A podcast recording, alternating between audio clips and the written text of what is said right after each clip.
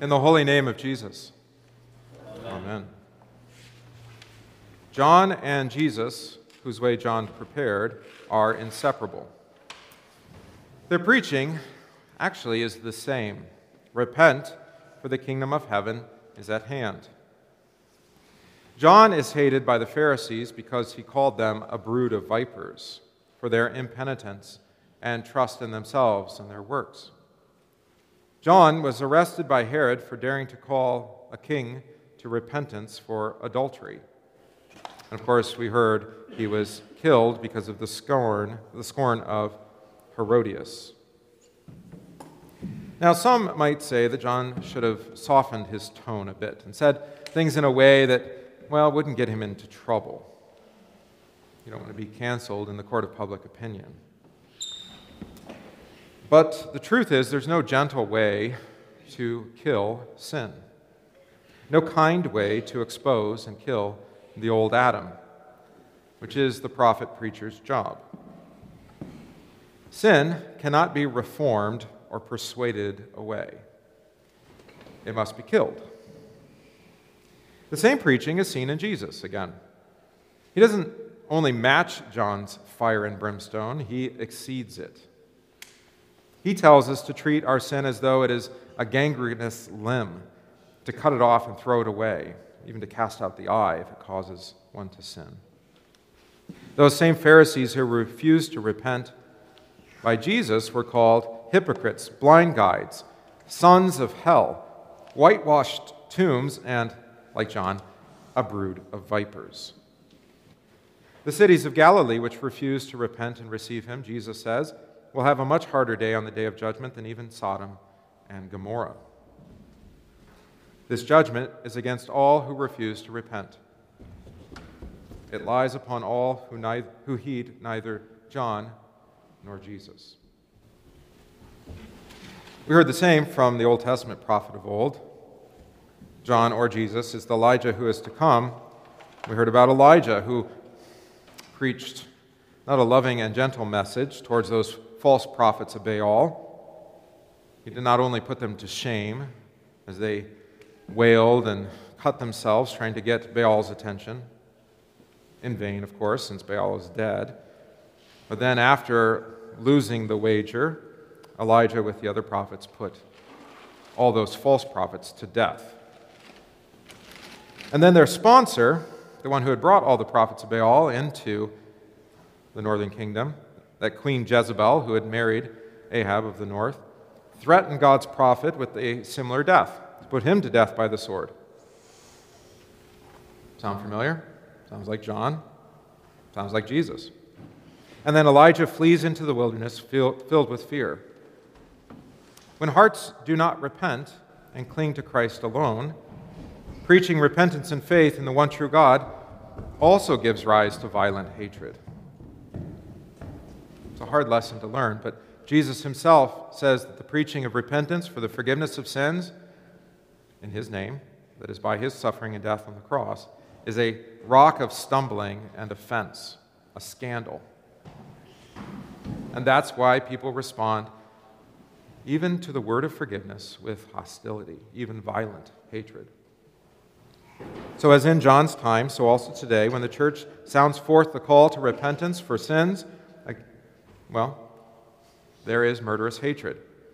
And as we've learned in the last 10 or so years, when we call our nation, our people, to repentance for their adultery, false conceptions of marriage, well, calling things marriage which are not, it is met again with hatred, murderous words, canceling.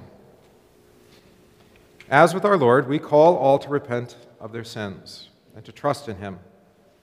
For outside of His sacrifice for us, there is only wrath and judgment. For all have sinned and fall short of the glory of God. There is no one righteous, no, not one. Romans 3. Apart from Christ, from trust in Him and His sacrifice for us to forgive sins, there is only wrath and judgment. It actually is quite unlovely to leave people in their sins, thinking it would be unkind or perhaps there's a softer way to bring them around. You're just leaving them to the wrath of God. So we actually admire John's boldness. We've been hearing about it in his preaching. We delight in that fiery preaching against our ungodly age, calling out Herod for his adultery with his brother's wife. But we must not forget that that call to repent is for our ears too. The words of John's sermon to Herod, it is not lawful, is also directed to you, hearers of God's word today in many and various ways. It's not lawful to covet the treasures of this world. It's not lawful to fear men more than God and stay silent. It's not lawful to hurt others, to refuse to defend the weak. It's not lawful to call marriage what God has not. Don't be like Herod and attempt to silence this call to repent. It is for your good and for the good of all those who will call on Jesus. Trying to silence the preacher will cause you to lose more than any kingdom that you've concocted, any earthly wealth or treasures that you've built up. Actually, your fate would be far worse than that of even John, who lost his head. More than anything of this bodily life, to be like Herod and attempt to silence that call to repent will put your whole body and soul in danger of hell. So listen to the preaching of the word, heed that call to repentance, believe the gospel, be forgiven. But again, many, even hearing Jesus loves you so much that he died for you to forgive you, well, that will be met with persecution. There is a misperception that persecution only can be for the sake of the gospel in the proper sense. People are offended and persecute us because we give people, well, a good news, a word of freedom freedom from sin, death, and the devil. While this is the ultimate cross that every Christian may bear, John's imprisonment and martyrdom show that we Christians will also suffer persecution for confessing the truth and goodness of God's law, namely the Ten Commandments. In his case, preaching against the sixth commandment. So we will be rejected for adhering to God's word, law, and gospel. Because you can't really preach forgiveness of sins without preaching, well, what are sins in the first place? The second stanza of our first hymn spoke of Christ coming to actually provide the cure for the curse of death that lies upon our whole ruined race. Because of Christ's death for John and for all mankind, they and we can live confident, knowing that Jesus, He already has us, and that nothing can separate us from Him and His love, not even death, not even losing our head. The martyrs and all the faithful departed await in heaven for the hope of the resurrection of their bodies, even if Jesus has to take the head and join it back to the corpse. So we also prayed in the psalm for help and deliverance and preservation when we are persecuted and seized by the wicked who hate us because we are righteous in Jesus. Even in the midst of suffering and persecution, the mouths of Christ's saints are filled with his praise.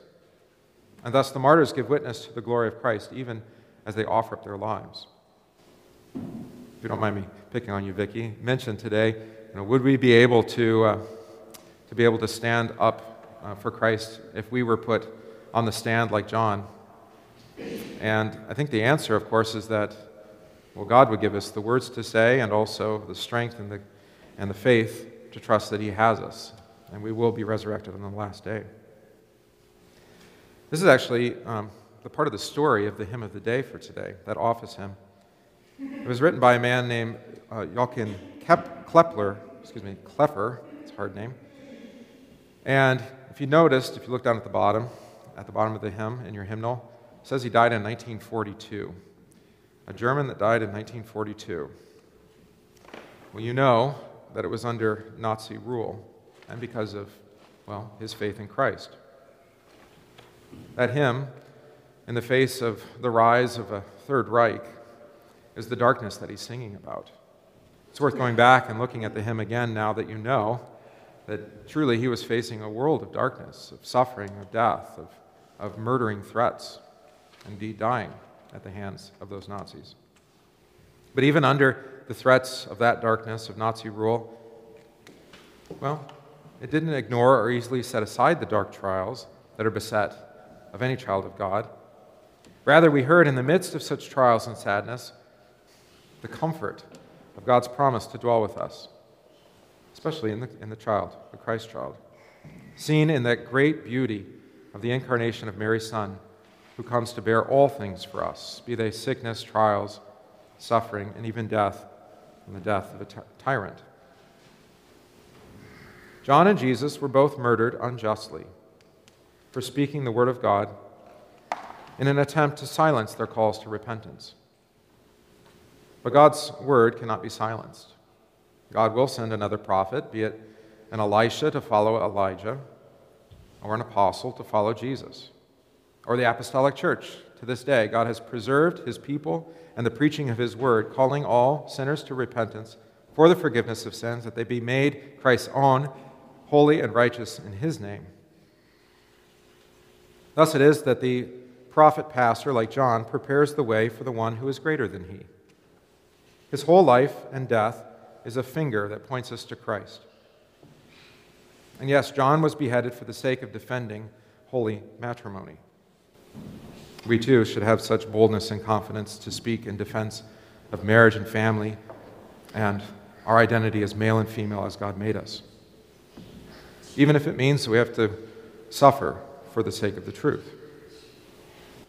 Ultimately, Jesus is the one who was crucified that he might claim us all anew and actually wash us clean in his blood, forgive us our sins, even our cowardice, and making us part of his holy bride, the Holy Church, which is what all marriage is meant to point to. Thanks be to Jesus in his holy name. Amen. Amen.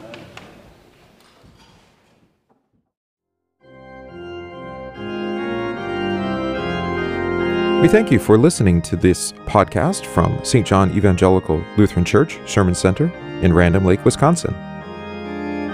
If this podcast is of benefit to you, please consider supporting the work of St. John by visiting stjohnrandomlake.org, that's stjohnrandomlake.org, slash support, and give today.